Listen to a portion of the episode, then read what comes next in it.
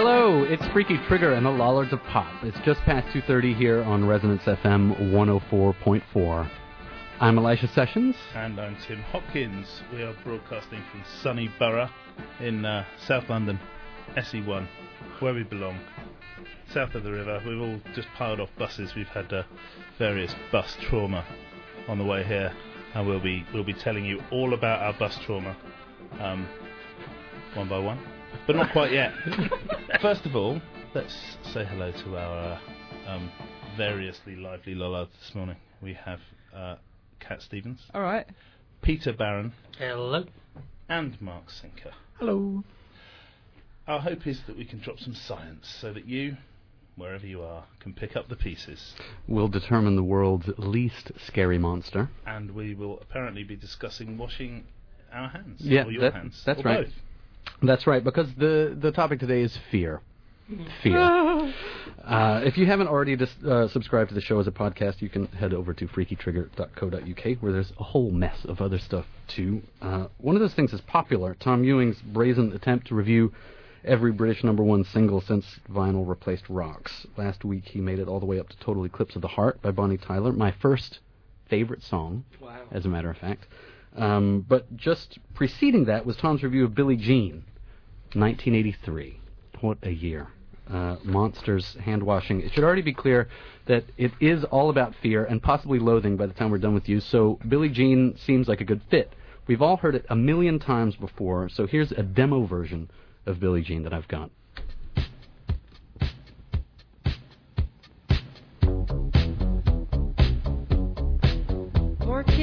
In the phones. I need it. More bottom and kick in the phones.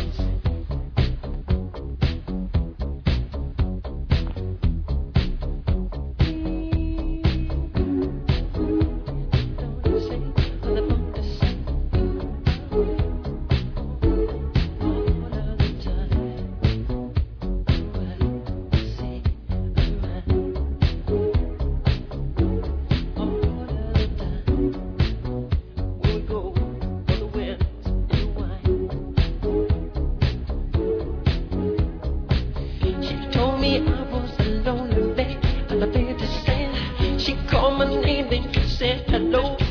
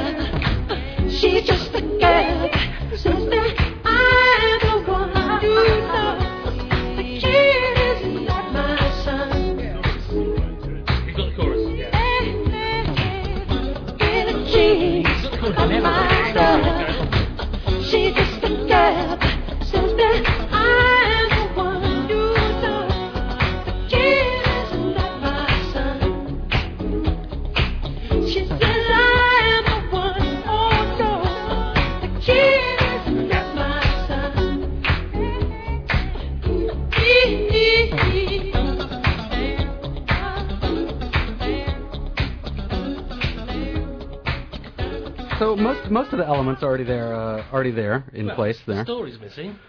Yeah, No, it's just he's singing it in a language we don't know. In the way, in the way, you know. I, I've tried to. I sat down and tried to tried to transcribe what he's actually saying, but I could not figure it out. No, but Well, if he's you'd pro- written it down, then something would have come through from another dimension. What he's probably trying to say is, oh, Thriller's so much better and I just can't be asked. I've already Could read be, could Thriller. I've already read Thriller. That's so good that oh yeah, I Human nature's there can't as really well. be bothered with Billie Jean. Are you telling me this is one of the greatest songs of all time? It's not as good as Thriller. Really? And I would, I would disagree. It's not as good as anything on Off the Wall. So, y- Pete, um, you, you told me that you never really uh, twigged to Billie Jean as like a sort of uh, floor filler uh, before, yeah, but no, you. I'd, I'd, I'd, ne- I'd never realised that actually it was uh, it was such a floor filler. Um, I've been DJing for like 15 years, and Mm. it was only about two years ago that someone said, "Oh, play Billie Jean." And I poo-pooed and said, "Oh, well, Thriller's stronger, and you know, off, you know, anything off the wall will, will do the job for me." And I played it, but on their bequest, and bang, floor full. Um, and I, I actually didn't even know it was number one for quite a long time. I, I, it just completely passed me by. And I, this is prime time for me. I mean, I was 10 when this came out. I should have known, and I just didn't. I think it's it has a lot of things against your trust in it because obviously the the title is very negative. Billie Jean is not my lover. That's a really bad start for a love song. and then clearly anyone at the time would have been assuming that he was disclaiming his hot torrid affair with Billie Jean King. Which Absolutely. and, and resulting, resulting in the, the cry of "Do not want" from across the world. unfairly because she's really hot. It's him that's the problem. Forty love. But she wouldn't be interested in him. No, no. Well, I, I think there will be a bit of a mutual lack of interest generally. this seems Based- to be the based- trend with all of Michael Jackson's relationships. Yeah, Well, yes, that's true, and uh, I mean basing it entirely on what I've read in in magazines of low, if any, repute. So when do we think this is this is classic sleight of hand? He's saying Billie Jean is not my lover, putting out Billie Jean King as someone who everyone then thinks she is his lover, so therefore he can then hide away his lack of normal love in other situations. yes, I'm not sure I follow it. no, no, It's that that's that would be a, a, a classic sleight of love, Uh, sleight of love, yes, slighted love. That's what I would. I've decided is the name of this genre. There's a, there, uh, there's a, there's an undercurrent of fear to this song. I feel like in the It's bass line or in the. Menacing.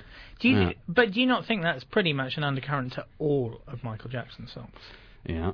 I don't know. Well, my favourite uh, Michael Jackson number one, which is going to be complete spoilers here for popular, but I, I like really like Black or White, and that's a lovely song. There's nothing scary about that at all. That's. It's, it's a very Apart from- joyous song. Apart from the the un, uh, uncut video version where he turns into a panther and smashes up a car with Yeah, Macaulay I see, I think Culkin in it.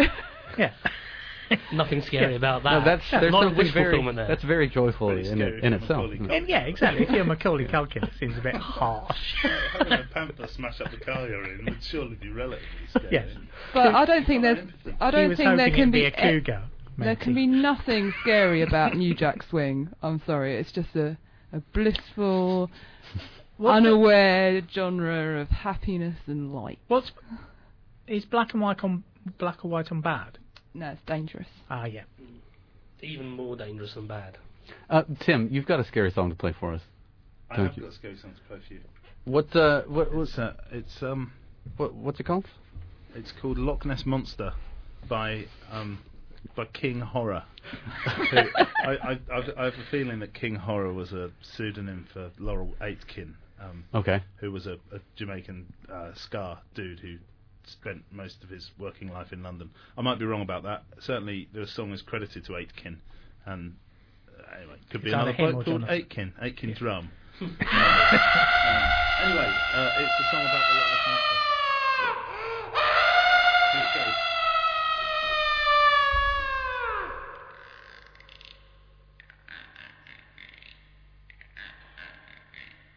Here. Loch Ness Monster strikes. Loch Ness Monster strikes from the depth of the sea. I come to destroy.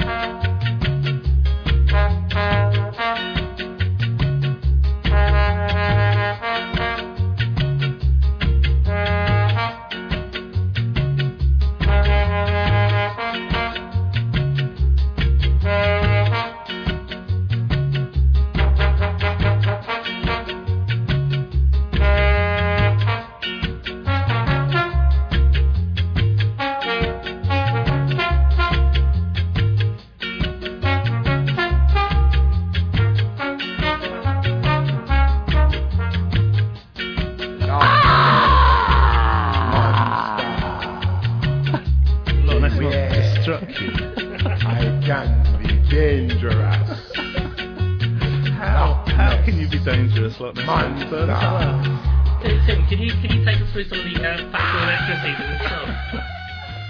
My feeling is that the Loch Ness Monster has never been known to strike. That's A. Certainly not from the bottom of the sea. No, Well known for not being a sea living creature, the Loch Ness Monster. absolutely. Certainly, no one has ever reacted to either the reality of the Loch Ness monster or the thought of it with. Well, I don't know actually. I think you'll find in Doctor Who versus Loch Ness Monster, uh, at the end of episode one, there is a scream. And Family Ness, uh, with Angus and Elspeth blowing their thistle whistles. When anyone except Angus and Elspeth see a Nessie, Monster, yeah. they tend to go, "Ah!" And and doesn't it, do any of these Nessies actually strike from the bottom of the sea or, or No, elsewhere? they're just like carrying on, doing their own business, playing Right. bagpipes, that sort of thing. Well, I think you're unassailable in your in, in your supposition that the Loch Ness Monster doesn't strike from the bottom of the sea. I mean, that one, we're with you. But it's, It does. It does say beware. I can be dangerous, but it, it doesn't. I Really haven't yet. I could be I one could be- day. I simply choose not to be dangerous. I simply choose to do a bit of swimming from time to time. Of course, you know the reason why we don't see him? Because he's on strike. Uh, That's why he strikes. He's not actually striking. on, on the gra- on the grounds of, Yes, of it's a political record. Yeah, it's a political record. I, it, uh, probably about It's Scot- about Scottish respect. unification. He has he he lack the Loch Ness monster ra- lacks respect in Yeah. in the League of Monsters. for good reason. Yeah. In in the Great League of Monsters, here's my, here's my question. In the Great League of Monsters, Yeah. what monster is less scary The than the Loch Ness monster? Less scary than the Loch, Loch Well, Loch Ness the, monster. the Loch please. Ness there's an equivalent to the uh, Loch Ness monster, a Canadian monster which is called Ogo Pogo. And I think simply by its choice of name, it has it has put itself one rung below. Tell Well, us kind of a about cuddly Ogo. monster than Ogo Pogo. It sounds more, yeah, and and also its its um uh its motto is uh, truly the monster is us. Um, how about the Cookie Monster? yeah, yeah. He steals your cookies. your cookies, I'm already scared. If, you, if you're a cookie, Yeah. you're trembling. or a in cookie fear. lover, frankly. Or if you're scared of boggly eyes. I, I don't really like boggly eyes massively. I'm, I have I'm more say. interested in what Ogo Pogo actually does. What does Ogo Pogo do? I think it does about as much as the Loch Ness monster, which is to say, it lives in a lake and only comes out to be spotted by uh, ne'er do wells and fantasy. Who've had it with Bigfoot. if I if I could if I knew the French for to strike from the bottom of the sea, I would say it now, but unfortunately I don't. You know, there, there's another pop, there's a pop song about uh, about the Loch Ness monster um, in, from an album from 1983. Uh, the, you guys remember Synchronicity Part Two? Oh yes. Now, now that really is scary. I, I don't remember. Remind me, Yaya. How does it go? Yeah. by, by the police. I'm not going to try to sing it for you, but uh, Does it go? Well, actually, it almost does a little bit. Very So much, what? It yeah. has some sort of jaunty pseudo reggae playing along behind it, Well, that with sting Again, not a million. or string, as is Well, properly that, named. that would be that that would be like probable, but I- it's not. It's not actually the the pseudo reggae that that the police became famous for. But it's um, yeah. I mean, it's uh, he's talking about um, it's kind of it's weird. It breaks into these little narration parts where Sting gets on the microphone and says, uh, "Many miles away, at the bottom of a dark Scottish." L- Lake, loch, yeah. Is it, is it lake or loch? I think Oh, he says lake once, and then yeah, loch yeah, you know, another he does say time. like actually, yeah. Yeah. In a high pitched Geordie accent. And he's trying to kind of scare you with the idea that that uh, there's something in the sludge at the bottom of this pond. That's If you're going going to scare someone many miles away, is again a poor place to start. it's coming, it's coming. Via the loch. But I have Yeah. a real problem with By the the police. waterways Um, of the north. yeah, yeah. Uh, in, in 1983, the police were kind of my my enemy because So you're down with NWA here then. My- What do you think of police? my back when I was 10 or whatever. oh, you to Eli. My I uh my favorite song, as I've said before, was "Total Eclipse of the Heart" by Bonnie Tyler. That was my first Turn around. kind of favorite song, and it was so clearly superior uh, in my mind uh, that when Casey Kasem's year-end top 100 songs of the year countdown came on on New Year's Eve, I was just, I mean, I was sure there was just no way that uh, "Total Eclipse of the Heart" wouldn't claim the top spot. And must I mean- be the best song of all time. Best song, well, best song of 1983, Yeah. which at that point in my life was basically for all time. I mean, it's Absolutely, yeah. yeah. Um, and I mean, I listened to that. That's a hundred songs. Is a lot to get Oh, through, but. I listened to them all, Especially when half of them by Hall and Oates. and it was beaten out by not by Synchronicity Part Two, but by Every Breath You Take by the Police. Oh no! But that is a scary song, but not because Yeah. because it's about the idea that Sting is watching you, which is much more frightening than the idea that the Loch Ness monster is a long way away. I think we've conclusively decided Sting a lot scarier yeah, than the Loch Ness Sting monster. Sting is not the least scary monster. If they were redoing horror trumps today, top trumps today, Sting would be a lot higher than Loch Ness Monster, certainly. So, so what have we decided? What's the least scary? Is it the Loch Ness monster? Is that the least? Oh, go Pogo! yeah, yeah. There is, though- there is a there is a Mexican um, sea beast as well. Um, it's from Mexico City, which I can't remember the name of. it. It's something like La Huatzal or something like that, which lives in the lake at the middle of Mexico City. But then they built Mexico City on top of the lake, so I, I think they, they assume that There's the a Me- lot could go Yeah. wrong before the monster emerges in that thought, yeah. building your city on top of a lake scenario. Well, yeah, inside of eight eight volcanoes. So yeah, I, I think love the, Mexico the the least scary, the mummy. A, it's called mummy, and B, For some of us, that's scary. B, it moves very slowly and it is entirely wrapped in bandages so that its arms and legs are bound to its body. The mummy, the mummy Also, is it's dead. the mummy is a proto zombie though. I mean, it is. I mean, and all the things that are scary about zombies But it can be said to be same. Zombies, A, they eat your brains, and B, they turn you into zombies. Mummies don't eat brains, Mm. don't turn you into mummies. What's going to happen when they catch up with you? They Well, just sort of go go towards you and go, "Ah," but Yeah. after they get you, Don't Yes. they? Don't they do some strangulation type type? Uh, No, With their no, bandages? They Yeah. have fire coming Once- out of their eyes. Once you've unwrapped them, they might strangle you. What happened in the Mummy? Can anyone actually remember, apart from like the Rock getting a bit cross? Well, well, the Brendan which Fraser which wins. mu- the yeah. Brendan Fraser mummy is- has very little to do with mummies. It had a mummy in it. It was called the Mummy. Has, Yeah. has mummy. The It- third the one, Mummy, in fact- not really a mummy. As as my theory of um, long-standing proves, is Laurel Aitken's brother Jonathan. Okay, no, no, that makes sense. that makes lots of sense. Yeah. There's another monster called the Catoblepas, which um, its characteristics are that it weeps all the time Swears. and its head is so heavy that it can never look at you. I, I think that's the least scary monster. It's the saddest monster. so what does it actually do? Just lie there because it It can't doesn't move its do head. anything. Its head is too heavy. Oh, and it weeps all the time. this sounds sounds like a baby. Sounds like a big baby. Ah, suddenly becomes scary. suddenly becomes scary. Can't lift its head, weeps Yes, all the it's a- time. maybe perhaps it's an evil baby. Perhaps it's an, an omnipotent baby. Oh no. Well, but part of the, the, the Loch Ness Monster song that I think is so funny is that the groove is just so happy. it's so it's so carefree and footloose, and um, And then every now and again, and relax. Do you think he was in the studio while they were playing, or they play their nice happy groove, and then when they play it back, Laurel Aitken or Jonathan Aitken or whoever's um, vocal over the top has appeared, and the uh, the um, the great musicians are just going again, again, Again with the lovely screaming." song." yeah, I don't know. But it it sort of it sort of reverses the normal horror movie uh, setup, which is uh, happy-go-lucky, you know, kids on a camping trip, and then suddenly the slasher strikes. This one starts with fear and terror, and then launches into the most like Because it's from cause it's from the point of view of the monster. So as far as the monster's concerned, what it wants is is is the screaming at the beginning. Let's go. I've got rid of them. Hooray! I will strike from the bottom of the sea.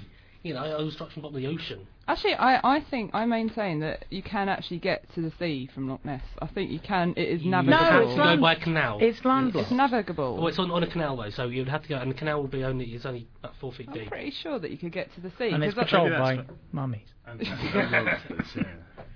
No, I, I, I've been on the Loch Ness, so you, you have to take my word for this. Oh, we're uh, No. I, I, I, That's can't. I can't resist. There's another. You got anything Uh, else scary on there, yeah, there, there's another song on this uh, on this disc that we've got, um, which is by the Music Doctors, and um, Something scarier than what this Loch Ness let's let's It- just let's give it a whirl and Possi- see how see whether we can work out exactly what's scary about this one. yeah, it's possibly scary, possibly not so much. Let's have a see.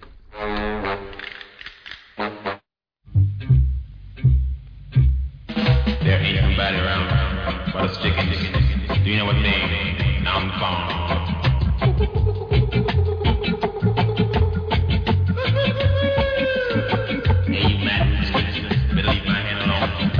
make it real mad. The song's called Ghost Chicken, by the way.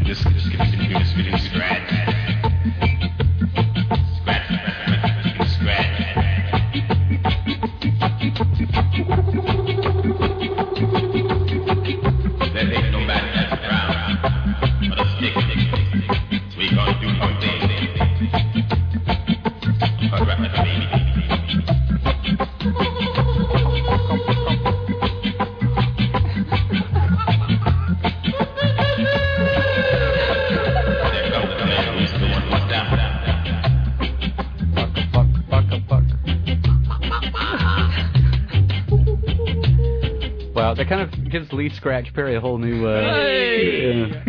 that, that is that is the sound of battery farms all over the world. He fighting did, back. he did get his nickname from a from a chicken. Oh. He, he made a record called Chicken Scratch, which was the first, or one of the one of his very early big hits, and, and that's why he adopted the name Scratch. Fascinating stuff. Is there? I, I'm not an expert on the psychological effects of various substances. Is there a relationship between silliness and paranoia? For as far as regards people There's a smoking a relationship lot of a dope. drug, isn't there? Yeah. Yes. Uh, If you smoke a lot of dope, is there a line where something terribly silly suddenly becomes something very, very, very scary? I couldn't possibly comment about this, but um, there is a point where you've been watching like four hours of Open University, and then the, like suddenly it's all very serious and quite scary because you realise you're at university. I was like, oh my god, I should know this stuff. Oh no! And um, but then you find the intrinsic humour and realise that oh, actually I'm watching stuff like degree level Spanish or something. it's okay. It's all alright. But you should know it still. I mean, I- I've, I've certainly, I've certainly read of a situation where, uh, where something uh, that under the influence of uh, that particular drug has been so funny that someone has laughed so much that they had trouble breathing for a second, and then it became very, very, very scary. So there's potentially. certainly, certainly, in the wrong circumstances, scary things, and, and this can be drugged or, or indeed undrugged, I guess. Certain things which should be menacing and scary can just become hilariously funny if you're not if you're not on the beam with the like that with the scary. a bus coming towards you or something at high speed. Oh, You're like, ah, oh my god, I'm gonna get killed. kind of fear, I Well, think. I, I, mean, I suppose yes, but I mean, I was I was more thinking of your. I, I suppose the first time I saw, um, actually, the video for Thriller by Michael Jackson is a really good example. Where the first time I saw it, I thought it was a bit scary.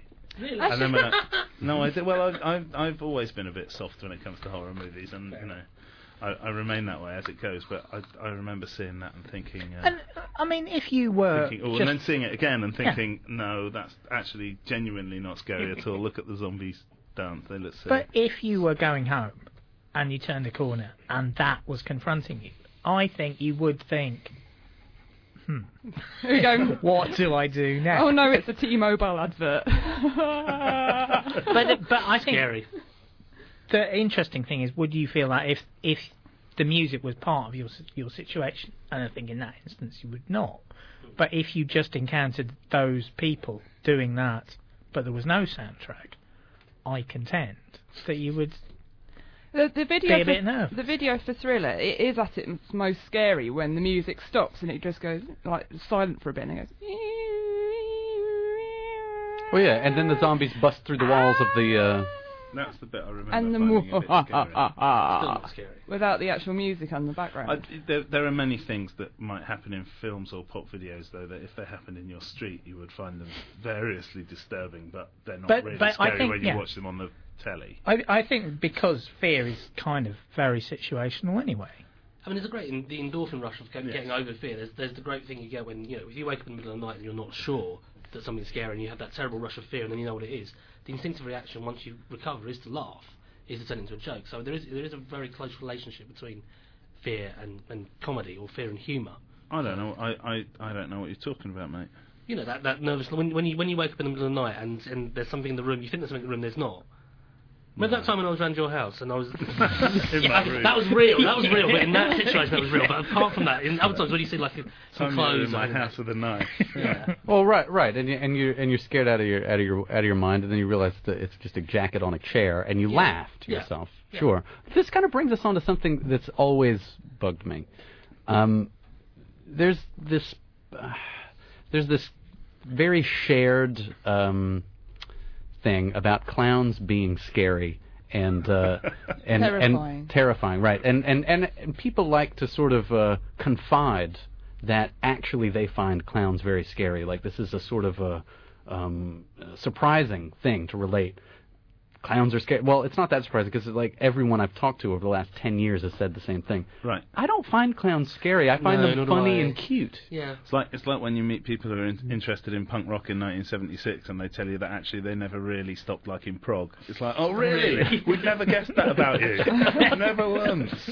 So where, where does it where does this come from? Well, clowns I are think, scary. I think um, some clowns are scarier than others. Obviously, the ones with a sad face. Uh, you know, there's something must terrible must have happened, so they're like a, a big warning flag to say, "Oh no, he's upset about something." I think th- th- those Early are the warning. least scary clowns that there are. Oh no, I don't know. They're I mean- already broken down. I mean, and also, if you're um, a small child, having something uh, like you know brightly coloured is usually uh, sort of like a thing to be played with. You Mhm. can't play Or with a clown; they'd give you a slap. Well, you can't play with Santa Claus either, but that doesn't mean he's scary. Yeah, he is. he's Yes, not he real. Yeah, no, he's very. He can be quite scary. comes down the middle of the. Uh, if Santa Claus, thing who's about- a really fat, can get down your chimney, so many burglars can. As The well. non-scary bit of Santa is like the Loch Ness monster. He's contained. He's only out. It, he's basically in your a far, far away. Yeah. Sting teaches us, and and so you and he only comes. You know what day he's coming, so you can prepare. But do, how many of us actually get within breathing distance of a, of actual clowns? They're usually contained. They're in the three no, rings. no. They're I like mean, my scary. Yeah, my The scary. three rings of clown hell. Tim, Tim is gesturing at the studio to insinuate uh, something.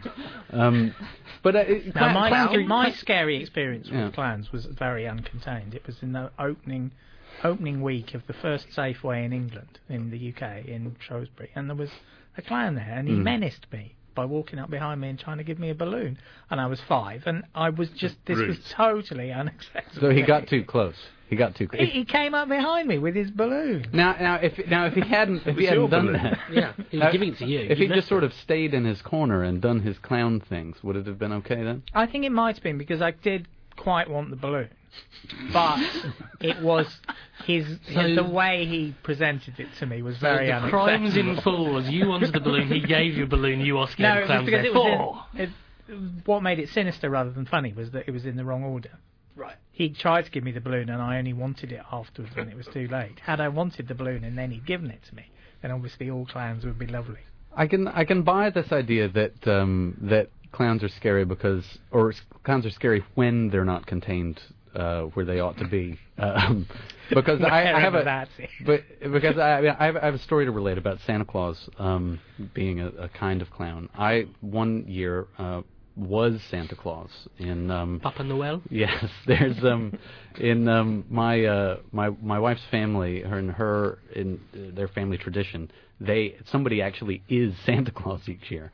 Uh, rather than just having a story that Santa Claus is going to come when you're asleep and you don't have to deal with him and he just you get the presents.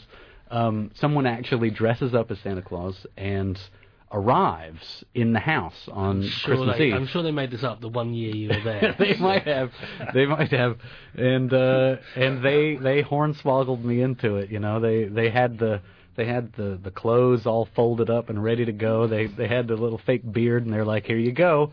And they, they're, you know, their their explanation was, well, the kids don't don't you know the, their side of the family don't really know you, so. It'll be more believable. They won't recognize your, you know, your cheeks or your Your scent. eyes or whatever. Your musk that you bring with you. Your inability to speak So- French well. that too. And so I did it. I did it, you know. I, I went outside, I I put on the clothes, went outside, and I knocked on the door, and they're like, oh, he's knocking, you know. And I came in, and there were these three little kids, and um, and I have presents under my arms that I've been given to give to them, and uh, I come in and they look up at me with the biggest eyes, and I'm like, oh, hello, you know, Timothy, uh, you know, etc. Um, uh, you know, Merry Christmas, uh, you know. Etc. is probably a bit of a pas. And indeed, the English again might have been a faux pas as But well. they, they took one look at me and they just they booked it for the other side of the room, and I was I, I wasn't expecting this at all. I was expecting that I would come in and they'd be so they'd be overjoyed to see Santa Claus. They'd be like, "Oh, he's come," you know, and, and, and hug me or something. No, no, no, no, no, no. Who is this scary man who smells of rye whiskey? yeah. They put they He's put hugged me. lots Come. and lots of distance between me and.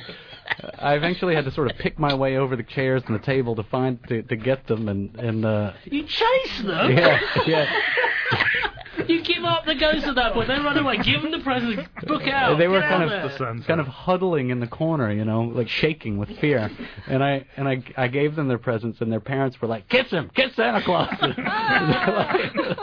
and they sort of, you know, I had on the red rouge for the rosy cheeks, which they kind of smudged off on their face after they gave me a kiss. I mean, it was horrible. It was horrible. So they were looking at each other, kissing this monster, and then coming away with all like red all over their faces. And...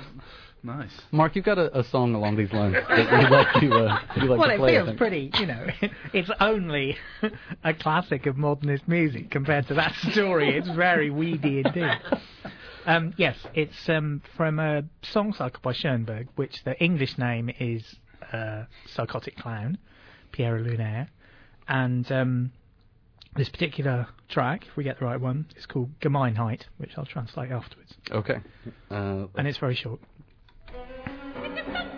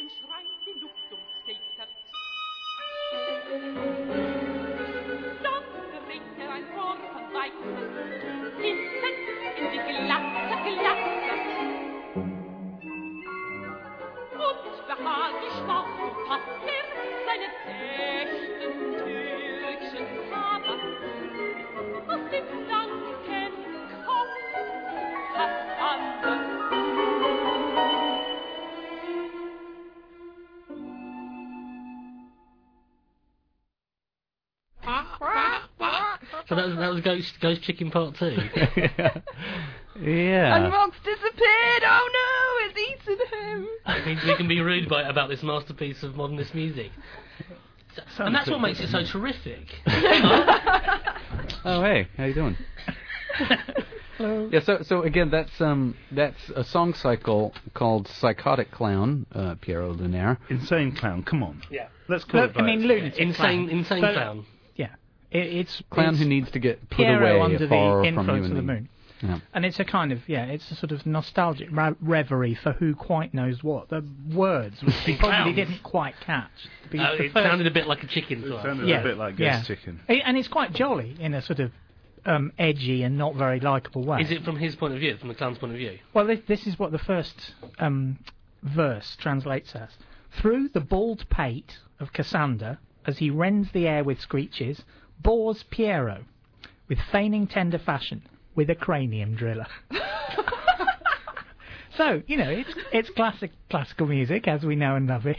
And if anyone's interested in getting a Cranium Driller, uh, B&Q have got a 15% off sale this weekend. So The Gemeinheit, according to the various translations I found, because my German is a bit rusty, means either atrocity, that's what it says in the fancy booklet of the Pierre Boulez version, which you just heard, or mean trick.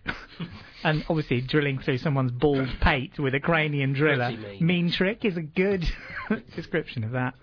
What, what, except you, you might be doing it with consent. There's a whole trepanning type arrangement, which Yeah. wouldn't necessarily be a mean trick, although po- possibly. Sorry, the the whole what? Tri- tri- tree panning. panning. Yes, someone- and- Drilling a hole through head to release the pressure. Yeah. And uh, the other thing is, it says he rends the air with screeches, but actually, trepanning can be done without um, uh, anaesthesia because It can be, however, it's not advised to do it without anaesthesia because it does tend to hurt. but your you, your brain doesn't feel anything. You don't have any nerves in your brain. The bits of your skin in yeah, front your of your brain. And Your skin hurts, but You- skin is just skin. You do have nerves in your brain, just in case anyone's thinking about trying to remove any nerves from their brains. You could have fooled me, Based, Tom. based on what they were told by Zola. Yeah. But he's right. You, you you you can stick a pin in a brain and it won't hurt. There aren't there aren't any pain Receptors. receptors for sure. Cat, you've got Eli. you've got a song that you want to play. I do. It's terrifying. Well, it's kind of Is it about eerie. is it about the bus? No, it's not about the bus. I can tell you about my, my bus journey Oh, go on. afterwards. All right then. Um, but yes, this this is um, uh, uh, Bitstream Lost Cluster.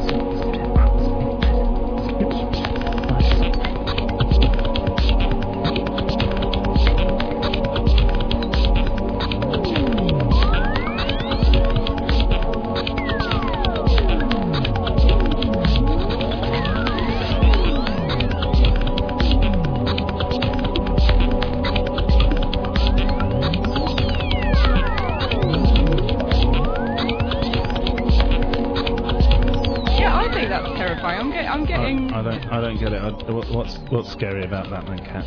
Okay. Um, there's uh, first of all the the monk, the monks chanting. Going, ah. This is- You're scared of monks. Okay.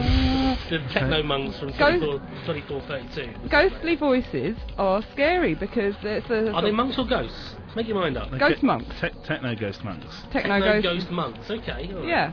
Still I, I think very that, scary in my view, but I you know, think they fair- are fair- because uh, generally they're kind of praying for your salvation. You know, something really bad is happening, and you've got to pray.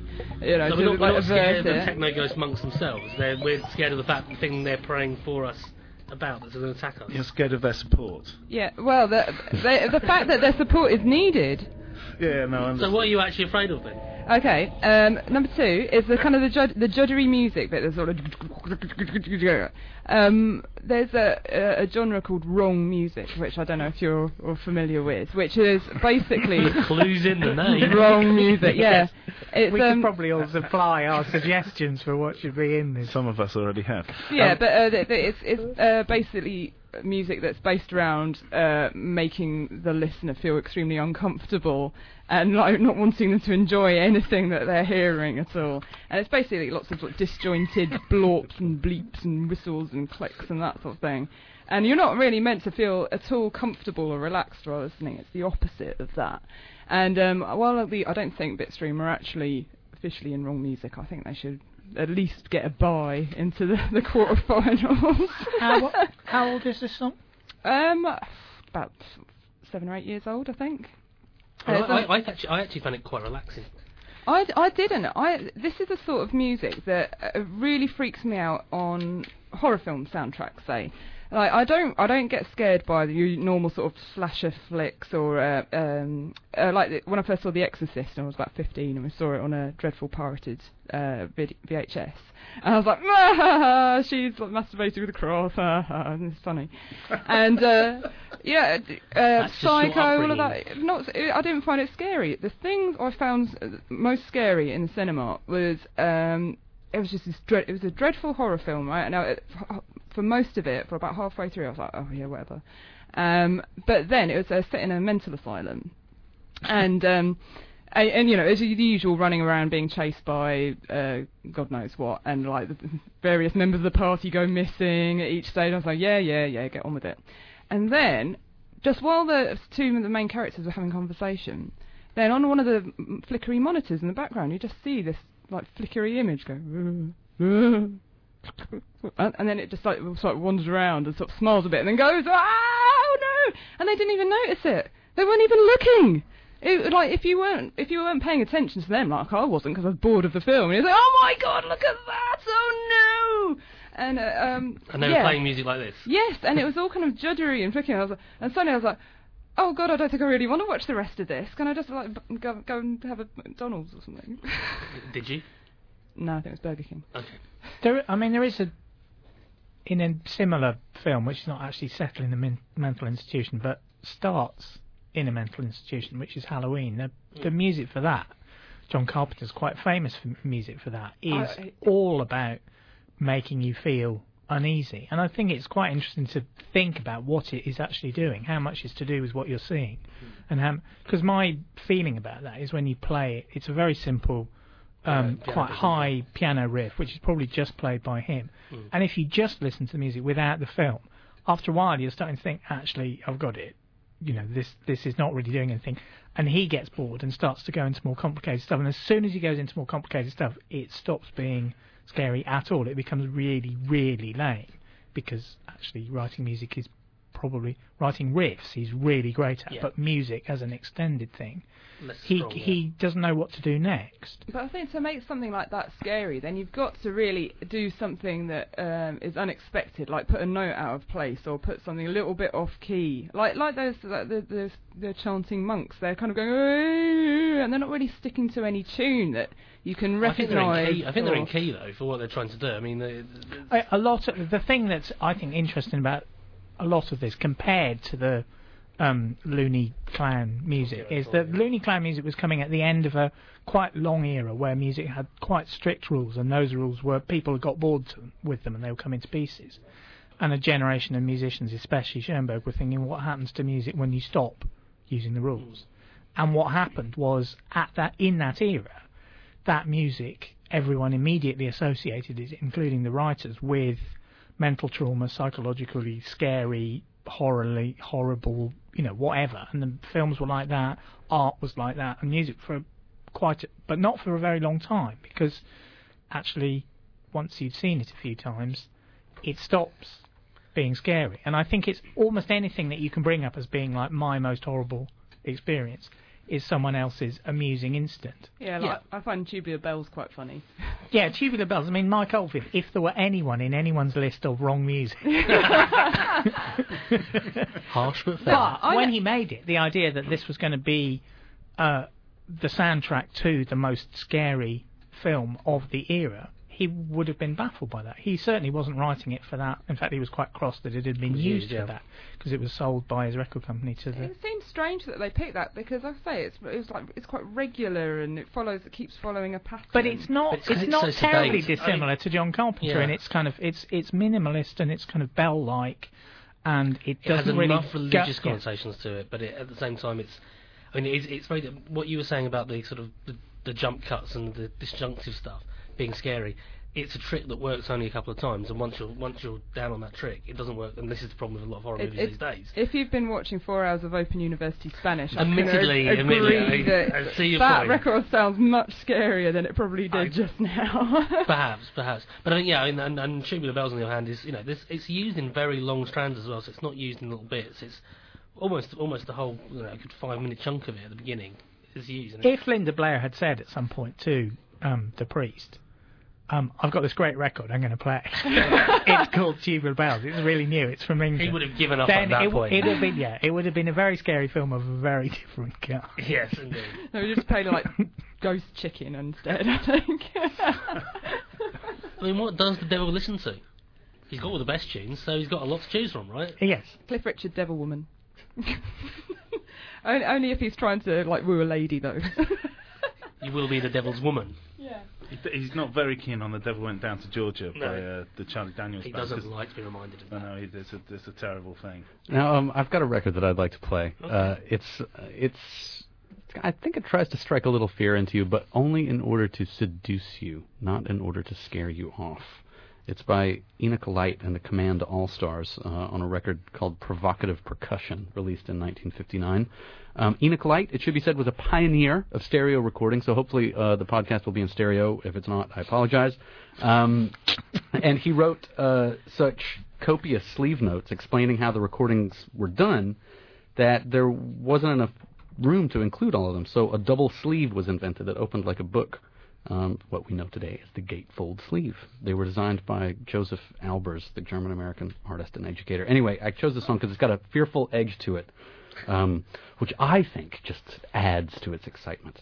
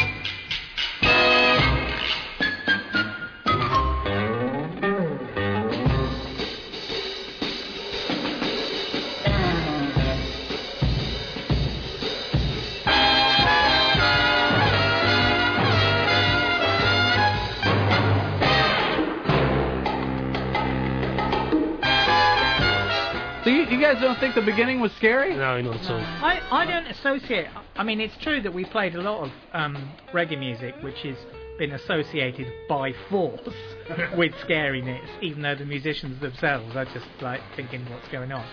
But I think the same thing about Latin Latin brass. Really, it's not intrinsically scary. I mean, obviously you can think of scary aspects of the mythologies and ghost stories of Mexico and Latin America. Oh, see, I see. I but- disagree. I think that it sets the mood perfectly. It gives you a little fear, like, oh, where are we going? Do, will they know our name? Will they? Will they? You know, the, Well, the story. there's, there's something scary about the story of or the, the, The story of implicit story of Hernando's Hernando's Hideaway. Hideaway. Yeah, Right. because you know you've Right. got to go up there, you've got to knock three times. Oh, the hold on, hold on. What? What? Tell me the story of Hernando's Hideaway because I haven't the faintest idea. well, it's a song from a from a musical called The Pajama Game, and this this song is is is in it, and uh, and it's it's you know it's about a speakeasy. Yeah, yeah, and, so And- to, to get in there, they've got to go up and they've got to knock three times on the on the door and bang let them in, and, and yeah. Uh, so there's there's the fear that they might get killed if they're in the wrong place at the wrong time. Sounds terrifying. They're in a they're in a, a liminal zone where they maybe should not be.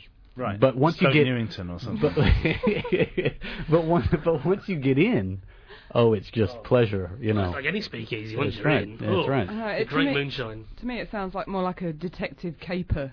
So, you know, the, like, I'm sort of like trying to sneak down the street in my trench coat and. It has this. got edges of the Untouchables about it as well. Yeah, well, so- perhaps these the sort of hard edges have been sanded off by time and cliche. Pajama, the pajama game hasn't got many hard edges. in um, Kat, you were going to tell us about your your scary bus ride. Oh god, yeah. Um, unusually for the, like the '67, it was pretty empty on this cold and dark Saturday Hot and- hot and afternoon. muggy afternoon. yeah, no, well, well, yeah, it was it was quite sunny actually, but the bus was pretty empty, and um, I, I, it walked, I sort of went up to the top deck.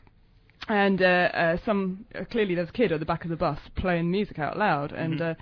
I was like, oh, actually, it's, it's pretty good. I think they're just like playing some sort of um, hip hop track, which They I were probably "All right, listening to. Resonance earlier. probably. And uh, Oh, so I- you mean from their little from Yeah. their mobile phone or whatever? yeah, they, they're they had it on speakerphone. or Doing, doing like that hip hop with no bass thing, which is just Yeah, kind of tinny, but uh, I was, I was, I'm always interested to see what the kids are up to. Here you comes know. trouble. And uh, so I plonked myself down, and I didn't really look back and see who was there because you know I've got some some self-preservation instinct. You know, you don't want to give anyone the stare. And um, and then it, the the hip hop stopped, and uh, they they started playing Hotel California. Uh, okay. The fear is setting in. Yeah, absolutely. And then it sort of like moved on to me and back to sort of Craig David. I was like, okay, that's good. And then it kind of like went back onto um, it went on to Scooter. And I think, okay, this kid has got very interesting music taste. And I was like, all right. Is it loud? And um, uh, finally, I got to Shoreditch where to get off the bus and change buses. And I thought, oh, I can give him a cu- cursory glance to, you know, as I'm getting off the bus to see, you know, what this kid is up to, or even, you know, what the, whether they've got the, a sort of like a um, a gestalt ma- mind meld of like many different genres, like. Um, and you I- looked in their face Yes, and you were what- what looking does at that look like? yourself. And I looked at the back of the bus, and the music was still going. There was no one there. Hurrah! Best bus ever. There was no Haunted. one there. I'm not kidding you. This was a, the, a bus haunted by the a Gestalt mind meld. Yes. It was like the, the ghosts of all kids who have ever been on the back of the bus, plus some dude playing Hotel California. Hotel California is speakerphone. about is a, is a ghost story, isn't it? Oh, I'm not sure it's a ghost. It's a horror Yeah. story. I You know. where you go to the hotel and then you can't leave, and it's haunted by the people who've all killed each other. There. It's it's well known for not being a metaphor for drugs, isn't it? No, there is no relationship between horror and It's a drugs. real we actual established that hotel, earlier yeah. on. Well, no songs are about drugs, yeah. apart from the ones that are. mm-hmm. And that's that's my my scary story. that's a very good true. That's, that's good, yeah. I I mean, you, will didn't, true. You, you didn't go back and look and see if there was like a, a, a speaker about that. No, I, I got I got off the bus. I I was on my way down the stairs and I, I couldn't see anyone. I will maintain my policy of never getting on Apollo 67. yeah. Or, they're- or if I get on one, I shall never get on. Yeah. Okay, now very very quickly because I promised this at the beginning of the show. Now all of us wash our hands after we use a public toilet, right? Well, absolutely. That's a Yeah. promise you can't keep. It. right? I mean, no one's gonna admit, admit As long as, otherwise, as right? long as there's yeah, water's it, yeah. no one's going to Yeah. admit it. That's Yeah. true. So, uh, do you all wash your hands after you use the toilet at home? Absolutely. I didn't this morning though because we haven't got any running water. So, so Me that's too. I do as well. Yeah. I, I'm just edging away from Pete now. really. Where's this going? Do you not Have you been told off in No. your in your uh, in your current you- germ-free environment? So, so you go to the toilet and you, you go over to the, in your home, in your own Give, give them a apartment, quick rinse. Yeah. and you Yeah. you give them a quick rinse, Yeah. Right? of- bit of bit of liquid soap. Quick- I quick- must say, I'm, I'm regretting sharing that bag of crisps with Pete earlier now. So is that so is that no, I, I I washed them when I got to the pub. so is that is that a bit? This is where I'm going with this is a fear of microbes here. Yeah. Um, Ah. So is it is that that quick rinse? Is that a bit less than you might do if you were in a in a public toilet? no, about the same. No, same. The same. Yeah. Mm, I'm not getting anything out of you guys, am I? What do- what do you want from us? Oh, just you know the American, truth. Do you want us- English. Do you want us to justify your lack of hygiene? I just you know wipe them on my jeans. You know, it's. Uh, Oh yeah, what- but that's that's the same as washing your hands anyway, though. Because yeah. as you know, jeans are impregnated with um, antibacterial just up when they're made. Well, mine are. Yeah. It's Yeah. like the when you, um, if you uh, leave something in the bottom of the cupboard, then it becomes magically clean after three months. It does, or falls apart, yeah. or gets ate by moths. The funk of 50,000 years, as it's like. So so uh, so how about how about uh, why do you guys make sure to wash all your uh, all your vegetables when before you eat them uh, when you buy Oh, them I from give the them a rinse shop? again. Before I give cook them them normally, yeah. I, I quite often don't don't be I don't I don't be washing apples. quite often I'll I'll eat them straight out of the supermarket. Uh huh. Basically, They've organic, just been sitting there. I, somebody like me could have been touching them, Tim. Organic vegetables, like there's as no- everyone there's no knows, like- organic vegetables are good for you. And the definition of organic is hasn't been washed. Covered in mud. Yeah. Mm. Okay. Well, that's Mud, mud, mud may be mud may be a little generous. What- this program took a really, really frightening turn.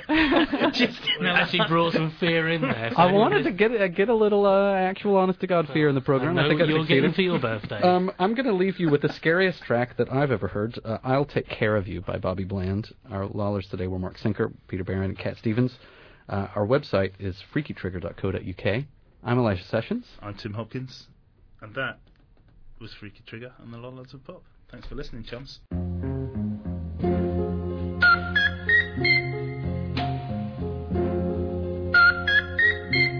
I know you've been hurt by someone else.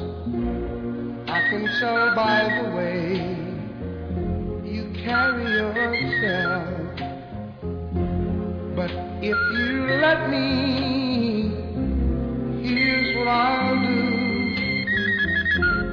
I'll take care of you. I, I love and lost the same as you. So you see, I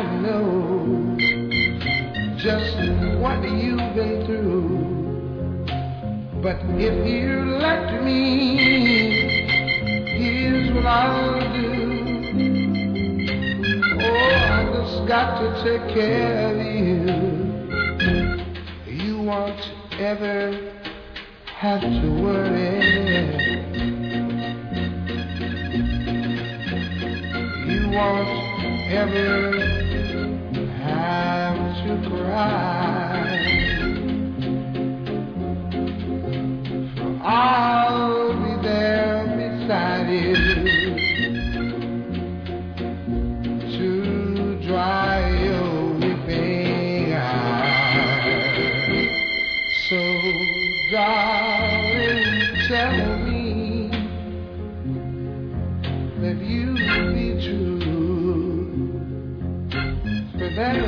Doubt in my mind.